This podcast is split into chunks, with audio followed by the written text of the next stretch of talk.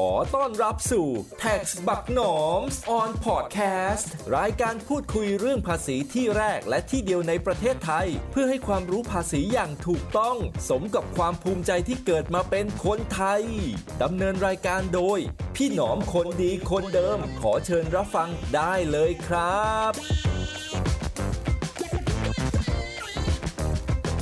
สวัสดีครับกลับมาพบกับ Tax บักหนอม on podcast อีกแล้วครับสำหรับตอนนี้ก็เป็นตอนที่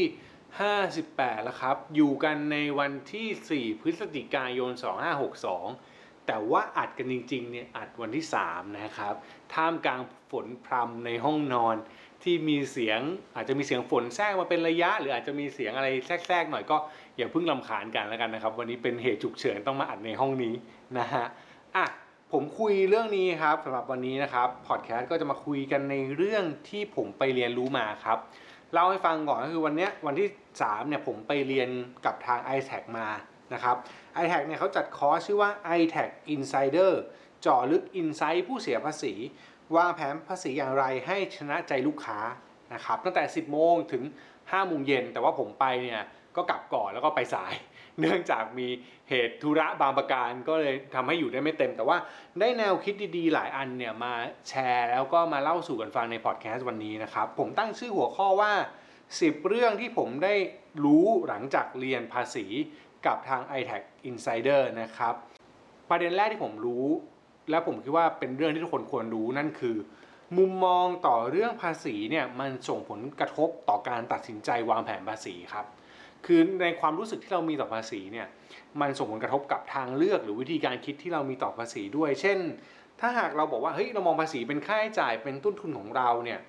เราก็จะมีแนวคิดว่าอะไรที่เราลดได้หรือช่วยลดภาษีเราได้เนี่ยเราก็อยากจะทำมัน เพื่อให้เราประหยัดต้นทุนตัวนี้ลงถูกไหมครับ อันนี้แบบมุมมองหนึ่งเนาะหรือว่าถ้าเรามองว่าภาษีเป็นหน้าที่ที่ต้องจ่าย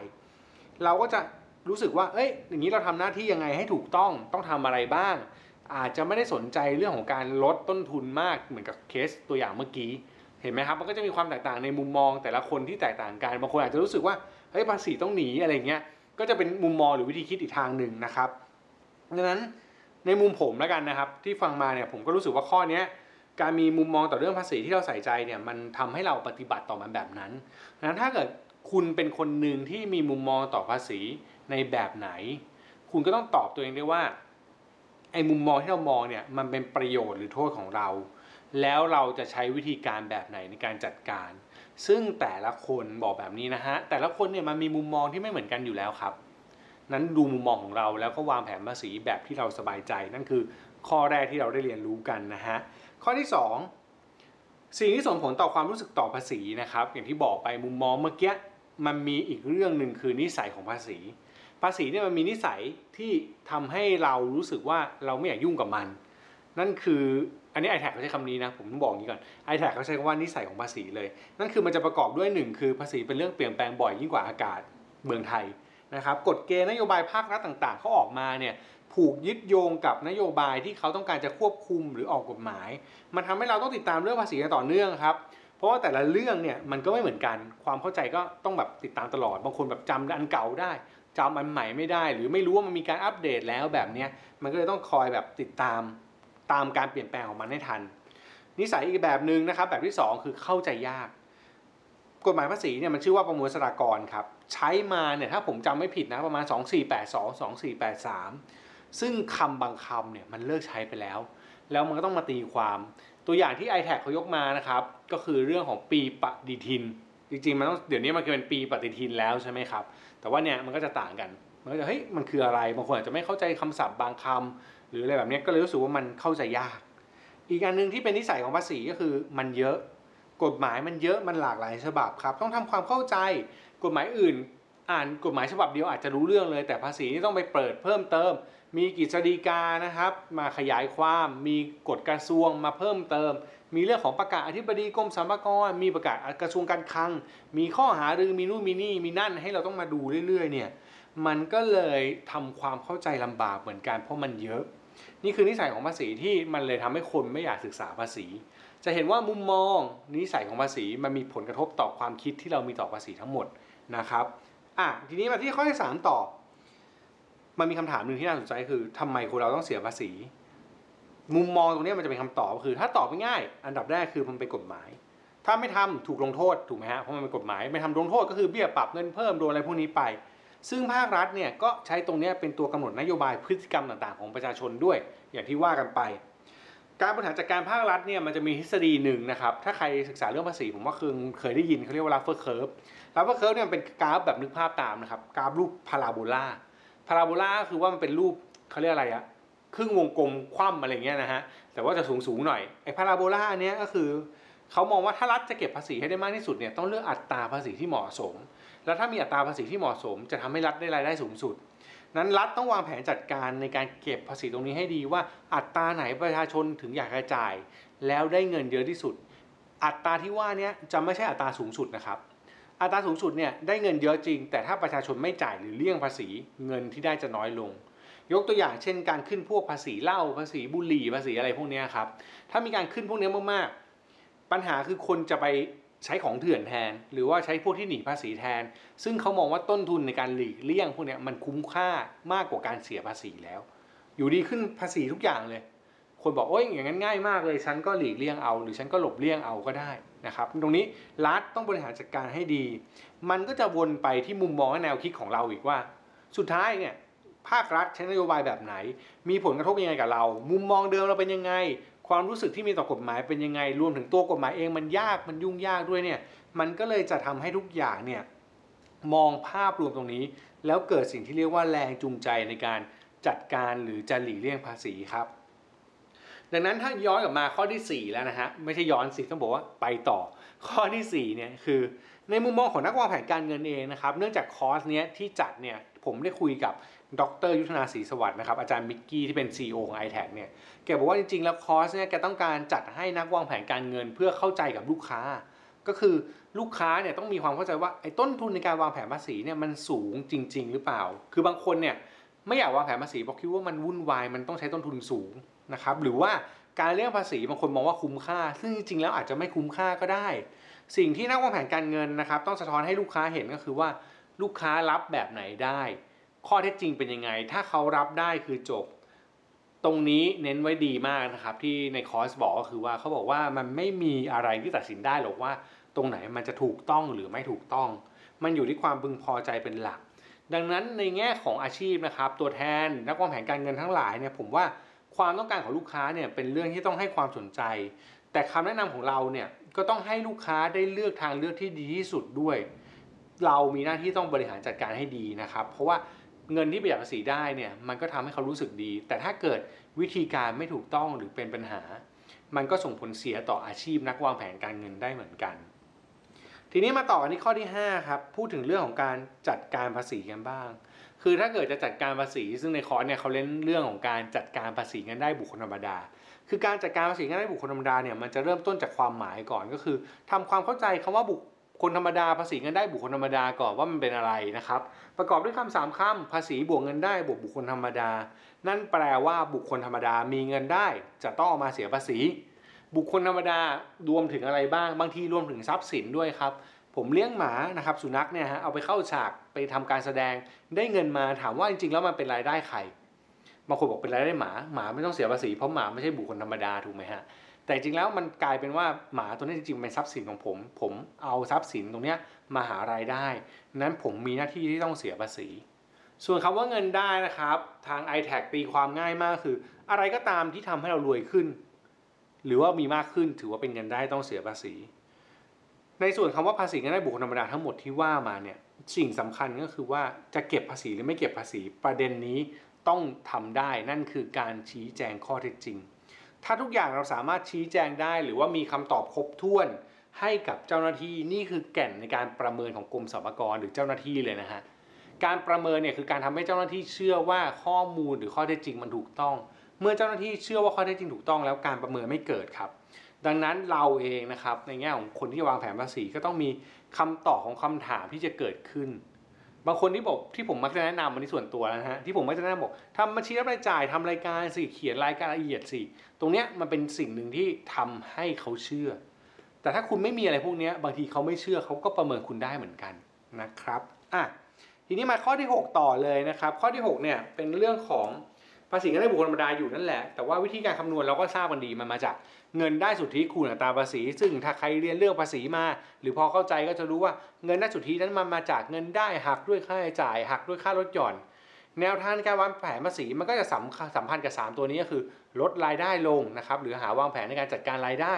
เพิ่มค่าใช้จ่ายแล้วก็เพิ่มค่าลดหย่อน ซึ่งภาษีเงินได้บุคคลธรรมดาเนี่ยมันเป็นภาษีทางตรงก็คือผลักภาระให้คนอื่นไม่ได้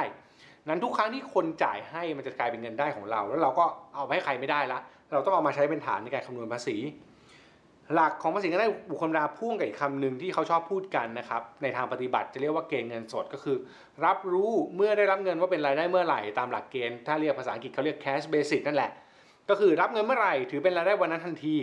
นั่นคือหลักการเบื้องต้นที่ต้องทำความเข้าใจตรงนี้นะครับเพื่อให้เข้าใจถูกต้องนั้น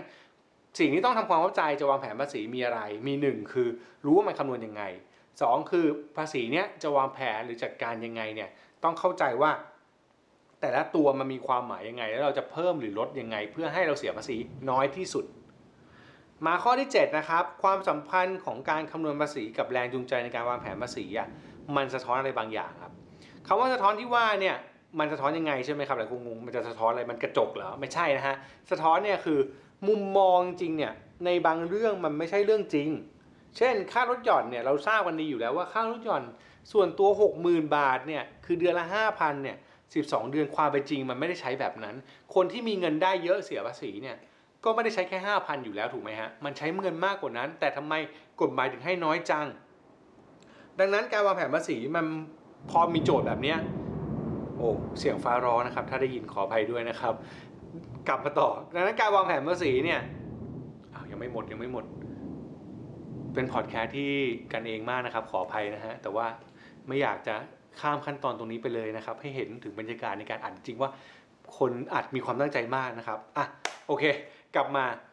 ทีนี้การวางแผนภาษีเนี่ยครับมันต้องดูความเหมาะสมและความสัมพันธ์ในองค์ประกอบอยู่ 2 เรื่องนะครับนั่นคือเรื่องของความรู้กับรายได้ มันแบ่งออกมาเป็น 4 มุมนะครับก็คือคนที่มีความรู้น้อย รายได้น้อย คนกลุ่มนี้อาจจะไม่มีความจำเป็นต้องวางแผนภาษีเลย ในขณะที่คนที่ความรู้น้อยแต่รายได้มาก คนกลุ่มนี้เป็นฐานที่ต้องการตัวช่วยจากนักวางแผนการเงิน หรือผู้ให้บริการด้านการเงินต่างๆ ตัวต่อมาคือคนที่มีความรู้มากแต่รายได้น้อย อันเนี้ยเขารู้อยู่แล้ว แต่เขาไม่มีเงิน ตรงนี้ก็วางแผนอะไรมากไม่ได้เพราะว่าบริหารจัดการเงินตัวเองยังไม่รอด แล้วก็กลุ่มสุดท้ายคือความรู้มากรายได้มาก กลุ่มนี้จะเป็นกลุ่มที่จัดการตัวเองได้ และอาจจะไม่ใช่กลุ่มเป้าหมาย หรือกลุ่มที่นักวางแผนการเงินเนี่ยต้องเข้ามาดูแลดังนั้นกลุ่มที่นักวางแผนการเงินต้องสนใจอย่างที่บอกนะครับก็คือคนที่มีความรู้น้อย ในเรื่องของการวางแผนภาษีแล้วก็มีรายได้มาก ทีนี้มันก็มีคำถามง่ายๆครับอันนี้หลักการง่ายเลยคือครับจะรู้ได้ไงว่าเขารู้น้อยหรือรายได้แล้วรายได้มาก รายได้มากเนี่ยเราอาจจะพอรู้จากข้อมูลเขาแหละคุยไปคุยมาเราพอรู้ว่าเขามีรายได้เยอะ แต่ภาษีเนี่ยจริงๆมันมีคำถามง่ายนะครับผมก็เพิ่งรู้เหมือนกัน คือถ้าเราไปถามคนแค่คำถามเดียวเนี่ยเราจะรู้เลยว่าเฮ้ยเขารู้เรื่องภาษีหรือเปล่า เราแค่ถามเขาว่า เออ โทษนะแบบ คุณมีความรู้หรือว่า คุณมีวิธีจัดการภาษียังไงบ้างก็คือทุกวันนี้เสียภาษียังไงมีอะไรบ้าง ถ้าคนไหนที่ตอบแบบไม่ไม่ได้รู้เรื่องไม่เข้าใจอะไรเลยเนี่ย เรารู้เลยว่านี่คือกลุ่มเป้าหมายนะครับสำหรับคนที่เป็นนักวางแผนการเงินตรงนี้ผมว่าก็เอาไปใช้ได้ดีนะนะครับ อันนี้เป็นเรื่องหนึ่งที่ให้รู้ถึงองค์ประกอบในเรื่องของการวางแผนภาษีก่อนนะฮะทีนี้โอเค มาที่ข้อที่ 8 ครับ หลักการวางแผนภาษีทาง i t a g Insider นะครับหรือคอร์สเนี่ยเขาจะแนะนำบอกว่า หลักที่ถูกต้องตามกฎหมายคือรายได้ในการคำนวณภาษีจะวางแผนแบบไหน ให้ได้ประโยชน์ที่สูสูงสุด เช่นแบบมีเป็นได้รับเป็นค่าจากรายได้แล้วเนี่ยต้องเสียภาษีอีกรอบไหมแบบบางทีมันสามารถตัดวงจรได้ไหมเช่น มีการจ่ายเงินเดือนให้พนักงาน แล้วให้มาเบิกค่าใช้จ่ายต่างหากแทนเนี่ยส่วนที่เป็นเงินเดือนเป็นเงินได้ต้องเสียภาษีอยู่ ส่วนที่เป็นค่าใช้จ่ายที่มาเบิกเนี่ย ไม่ต้องเป็นเงินได้พนักงานอะไรแบบนี้นะครับ อันนี้เป็นเทคนิคทางแอดวานแล้วด้วยความสงวนสิทธิ์จริงๆ ผมอาจจะไม่ได้พูดรายละเอียดทั้งหมดนะครับ เนื่องจากเป็นคอร์สที่ทางเขาทางผู้จัดเขาเป็นเอกลูซีฟนิดนึงดังนั้นผมอาจจะไม่ได้เล่ารายละเอียดทั้งหมด ถ้าใครสนใจก็ไปเรียนกับเขาแล้วกันคิดว่าเดี๋ยวคงมีรุ่น 2 รุ่น 3 ตามมา แต่ว่าหลักการตรงนี้มันจะทำให้เราคิดต่อ หรือว่าเข้าใจตรรกกะในการวางแผนภาษีต่อว่าเราจะใช้วิธีคิดแบบนี้ยังไงต่อนะครับในทางหักค่าใช้จ่ายเช่นเดียวกันอันนี้พอพูดได้อยู่แล้วเพราะเป็นหลักการทั่วไปก็คือ เฮ้ยเราหักค่าใช้จ่ายแบบไหนคุ้มค่าที่สุด กฎหมายให้รายได้แต่ละประเภทหักค่าใช้จ่ายไม่เท่ากัน วิธีไหนจะเลือกหักค่าใช้จ่ายได้คุ้มค่าเนี่ยมันก็จะมีประโยชน์แตกต่างกันไป แล้วก็การใช้สิทธิ์ค่าลดหย่อนให้ถูกต้องครบถ้วนตามแนวทางที่กฎหมายกำหนดรวมรวมถึงข้อจำกัดบางเรื่องที่ควรจะต้องรู้นะครับ อันนี้ i t a g เขาก็มี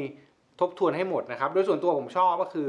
เขามีการยกตัวอย่างความสัมพันธ์ของเทคนิคต่างๆ ในการวางแผนของภาษีเงินได้บุคคลธรรมดาให้ฟัง ไม่ว่าจะเป็นเรื่องของการวางแผนค่ารถหย่อนพวกแบบเช่น เงินได้ต้องเสียภาษีมีผลต่อการซื้อ LTF RMF และประกันบำนาญเงี้ยนะฮะสิทธิ์ที่ใช้ร่วมกันระหว่าง PVD นะครับแล้วก็ RMF เพดานการเสียภาษีที่รวมกันไม่เกิน 5 0 0 0 0 0บาทเนี่ยเวลามองมองยังไงแยกองค์ประกอบพวกนี้ออกมาให้เห็นชัดๆ หรือแม้แต่เรื่องของเบี้ยประกันชีวิตกับเบี้ยประกันบำนาญที่จ่ายได้สูงสุด 3 0 0 0 0 0บาท รวมถึงแนวคิดตัดสินใจต่างๆเนี่ย ทางคอร์สเนี่ยเขาก็ได้รวบรวมวิธีการคิดพวกนี้ออกมาเป็นขั้นตอน ที่ทำให้เข้าใจในเรื่องของตรรกกะ โดยที่จริง ๆ แล้วอาจจะไม่ต้องไปเน้นถึงบทบัญญัติของกฎหมายมาก แต่พอมองภาพรวมแบบนี้จะทำให้เราเข้าใจในเรื่องของการคิด แล้วกรอบความคิดเนี่ยมันใช้วางแผนภาษีได้ดีขึ้นนะครับโดยส่วนตัวนะครับสิ่งที่ผมประทับใจในข้อ 9 นะครับอันนี้เป็นส่วนของข้อ9ละส่วนตัวผมประทับใจในเรื่องของการวางแผนจัดการภาษีเนี่ย ส่วนหนึ่งแหละ แต่ว่าจริงๆแล้วผมมีเรื่องที่ประทับใจมากกว่า คือมันมีเกร็ดความรู้เพิ่มเติมที่เราได้เรียนนะครับ เกร็ดความรู้พวกนี้เนี่ยก็มาจากข้อมูลที่การทำแอปพลิเคชัน i t a g ได้เก็บมา แล้วก็เอาข้อมูลที่ไม่ใช่เป็นข้อมูลส่วนตัวลูกค้านะ แต่ว่าเป็นข้อมูลพฤติกรรมบางอย่างเนี่ยมาเผยแพร่ทำให้เราเข้าใจมากขึ้น รวมถึงข้อมูล insider จริงๆอะหรือข้อมูลวงในจริงที่เราจะทำให้เข้าใจมากขึ้นว่า คนเราเป็นยังไงเช่น ประชากรคนไทย 67 ล้านคน มีผู้ยื่นภาษี 15 ล้านนะครับต้องยื่น 15 ล้าน แต่ยื่นจริง 11 ล้าน คนที่มีภาระภาษีเกิดขึ้นเนี่ยหรือต้องหรือต้องมีเรื่องของการคำนวณแล้วมีภาษีเนี่ย4-5ล้านคน คนที่มีเงินได้จากงานประจำอย่างเดียวเนี่ยสามในสี่ของที่ต้องคุณต้องยื่นภาษี หรือแม้แต่การคืนเช็ครู้ไหมครับว่าต้นทุนการคืนเช็คเนี่ยมันอยู่ที่20-30บาทต่อคน แต่ว่ากรมสรรพากรเนี่ยปีหนึ่งปีหนึ่งต้องคืนเช็คให้คนประมาณ3.3ล้านคน ดังนั้นเนี่ยถ้าเกิดไม่ต้องคืนเช็ค ประหยัดงบประมาณได้หลักหลายสิบหลายร้อยล้านบาทเลยเหมือนกันนะเห็นไหมตรงพวกนี้มันก็เลยทำให้เกิดพร้อมเพย์ขึ้นมาคือมันมีความเชื่อมโยงสัมพันธ์พวกนี้ซึ่งเป็นข้อมูลที่พอรู้แล้วเออมันก็เป็นอะไรที่ make sense แล้วก็สนุกดีเหมือนกันนะครับยังมีเรื่องของการไม่ขอคืนภาษียังมีกลุ่มคนที่แบบรู้ไหมฮะคนประมาณเกือบครึ่งล้านไม่ค่อยขอคืนภาษีกัน แต่จำนวนเงินอาจจะแบบน้อยมากจนถึงจนถึงมากก็ได้นะ แต่ว่าคนครึ่งล้านตรงนี้บางคนไม่รู้ว่าตัวเองสามารถขอคืนภาษีได้ ไม่กล้าขอคืนก็มี รวมถึงกลุ่มคนที่สัมภาระตรวจสอบเนี่ยตรวจสอบตามกลุ่มที่มันเป็นกลุ่มดีกลุ่มเสี่ยงเนี่ยเขาก็จะแบ่งสัดส่วนว่าจริงๆแล้ว 80%เนี่ยส่วนใหญ่กรมสัมภาระคืนเลยนะแต่ว่า 20%เนี่ยเป็นกลุ่มเสี่ยงที่เขาตรวจสอบ แต่คนส่วนใหญ่ที่เราเจอครับกลุ่มคนที่มีรายได้เยอะแล้วยื่นภาษีเนี่ยมักจะอยู่ในกลุ่มเสี่ยงหรือกลุ่มที่ต้องตรวจสอบเป็นประจำเนาะอันนี้ก็เป็นข้อสังเกตที่ทาง i t a g เขาให้มา สุดท้ายนะฮะข้อสุดท้ายข้อที่ 10เนี่ยผมชอบตรงนี้อีกเรื่องหนึ่งก็คือ สมมุตินะฮะถ้าเราต้องถามใครสักคนว่าทำไมต้องวางแผนภาษีเนี่ยผมเชื่อว่าเหตุผลแต่ละคนต่างกัน บางคนบอกว่าเฮ้ยฉันอยากได้ภาษีคืนฉันไม่สนใจหรอกวิธีการไหนก็ได้ ขอให้ได้ภาษีคืนเพราะว่าฉันต้องการภาษี บางคนบอกว่าไม่ใช่ภาษีเป็นองค์ประกอบ ฉันต้องการวางแผนการเงินโดยรวม แล้วเอาภาษีเป็นตัวช่วย บางคนก็อาจจะบอกไม่ได้มองอะไรเลย แต่รู้ว่าได้คืนก็ดีไม่ได้คืนก็ไม่เป็นไรอะไรแบบเนี้ยใครจะมองแบบไหนก็ไม่ผิด เพราะพวกเนี้ยมันเป็นสิทธิ์ที่เราทำได้ตามกฎหมาย แต่ประเด็นสำคัญก็คือว่าไอ้ค่าใช้จ่ายในการจัดการภาษีพวกเนี้ยฮะ มันต้องประหยัดกว่าภาษีนะฮะคือลดภาษีแล้วไม่ใช่จ่ายค่าใช้จ่ายอื่นแพงกว่า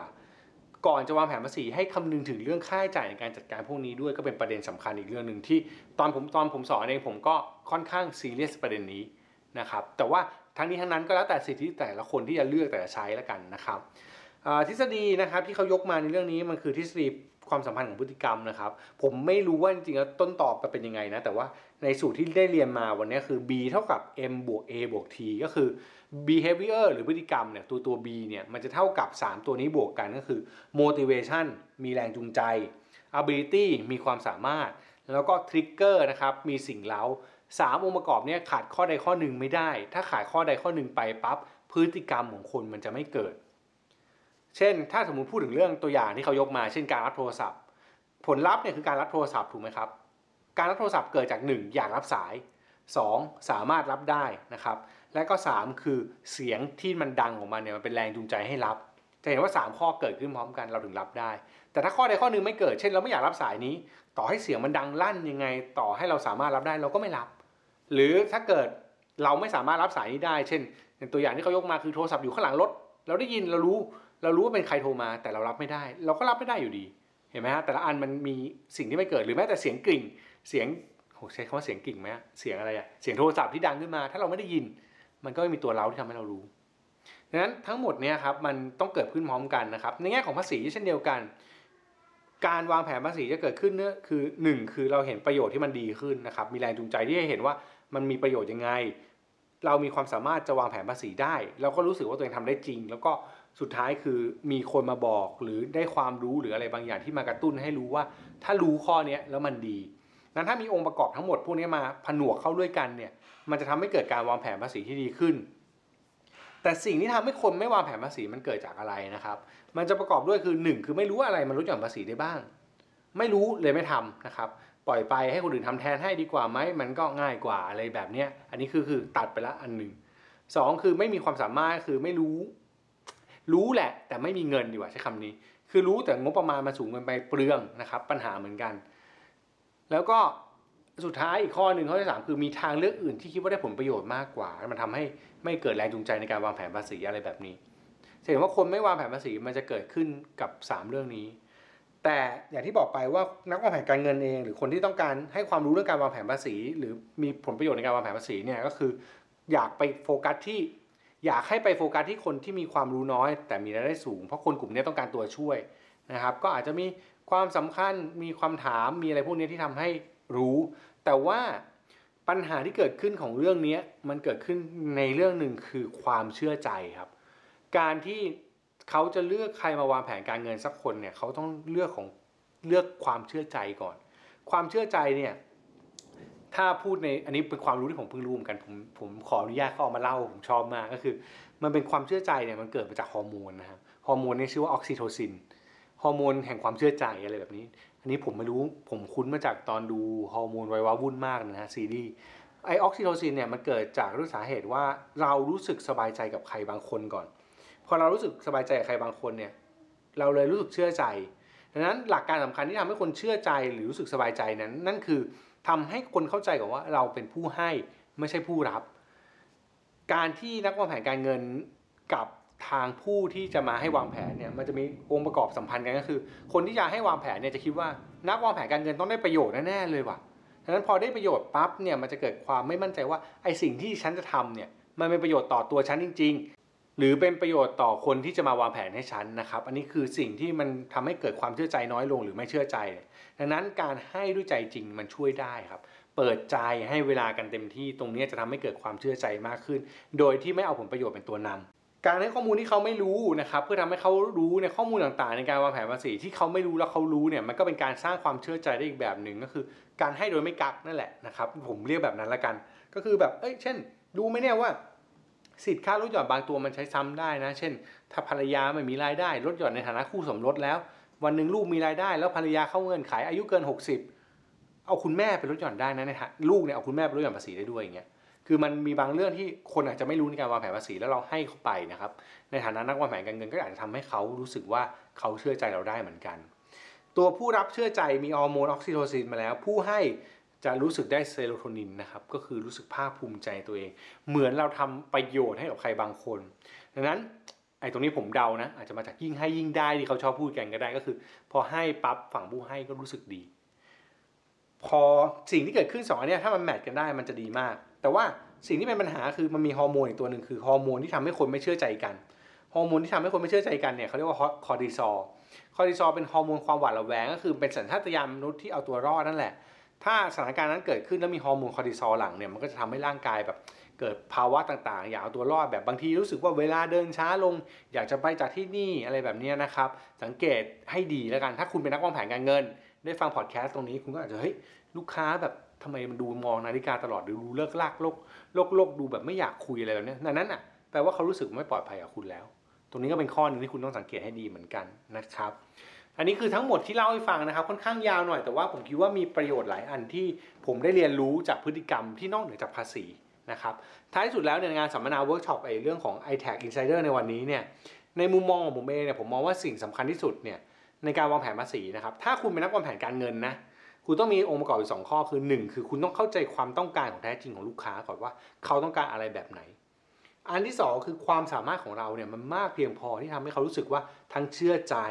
ทั้งมั่นใจในความสามารถดังนั้นเราก็ต้องพัฒนาความรู้ทัศนคติ หรือแนวคิดต่างๆของเราเนี่ยให้มันเติบโตเพื่อที่จะทำให้เขารู้สึกดีด้วย